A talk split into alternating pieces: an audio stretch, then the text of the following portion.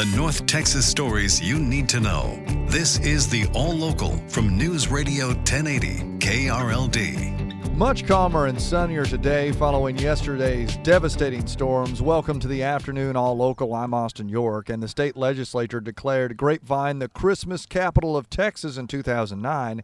And even as the city cleans up from the tornadoes, they still hope you'll come visit.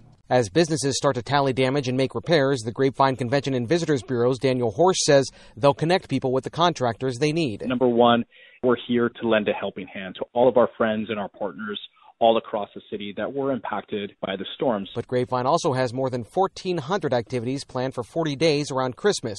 Horsch says those activities will keep going, including the North Pole Express and Peace Plaza Ice Rink. All the shops, the stores, everything is beautifully decorated from top to bottom. It's truly an amazing experience, especially for those, you know, that get to visit at night. Everywhere you go, there's millions upon millions of twinkling lights. He says the opening of TexRail has helped more people discover Grapevine, including those just moving to the area. In Grapevine, Alan Scaia, News Radio 1080, KRLD. Meanwhile, the National Weather Service has now confirmed around a dozen tornadoes, ranging from an EF0 to an EF2. The two tornadoes in Grapevine were both an EF2. Also, a jury in Fort Worth has been deliberating the case of former police officer Aaron Dean for most of the afternoon. KRLD's LP Phillips is on the jury watch. The case comes down to whether the jury believes Aaron Dean acted in self defense when he shot and killed Atatiana Jefferson October 12, 2019. Dean was sent to the home of Jefferson's mother to check on an open door. He never announced he was a cop, and when Jefferson got her gun to check out a noise, Dean fired the shot.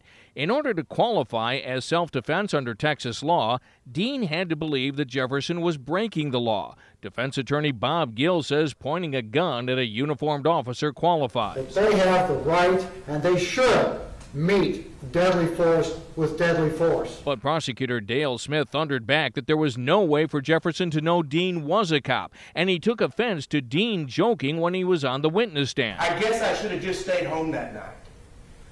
Well, Tatiana was home, and she's no longer here because of what he did, the choices he made, the choices that she had no input into. The jury has an option of a lesser included verdict of manslaughter. From the 24 hour news center, LP Phillips News, Radio 1080 KRLD. Now, the inclusion of the lesser charge of manslaughter may give the jury an off ramp. UNT Dallas law professor Brian Owsley says the prosecution knows it's hard to convict a police officer. He says the state set the table a couple of days ago when it got Dean to admit that he committed numerous instances of bad police work.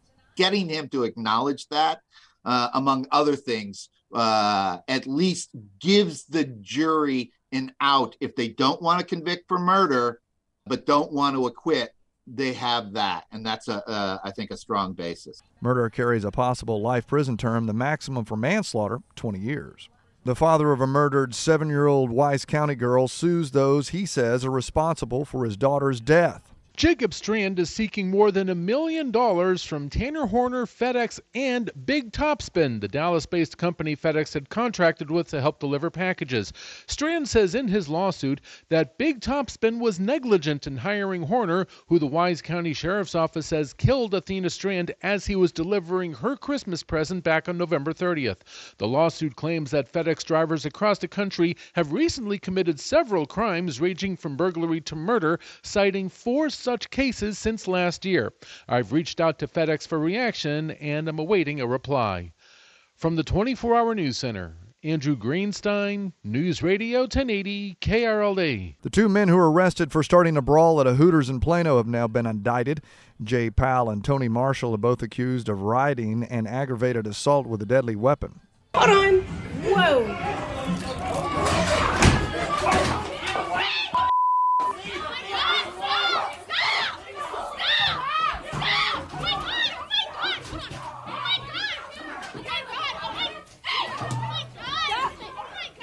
Police say the two were selling candy inside the Hooters without permission when a manager asked them to leave. That's when a fight started that was recorded on video that went viral. And the Cowboys are practicing with wide receiver T.Y. Hilton today after he was signed to the team earlier this week. Hilton is a four time Pro Bowler, and the playmaker, Cowboys legend Michael Irvin, tells 1053 The Fan he will be excellent for the locker room. That's the number one thing you want to start talking about right now. What what we're adding, it, how is it going to fit in the locker room? Does it disrupt the locker room or add to the locker room? This will add to the locker room. Just I'm talking about the emotion side of it. Now, what does he add to the field? He's a fast guy, and, and you you can still run. I'm looking at old guys like T.Y. can still run, and I think that'll help us a lot over the top. Good news for the Cowboys. They're also expected to have left tackle Tyron Smith back this week. Next up, a trip to Jacksonville to take on the surging Jaguars. With your afternoon All Local, I'm Austin York.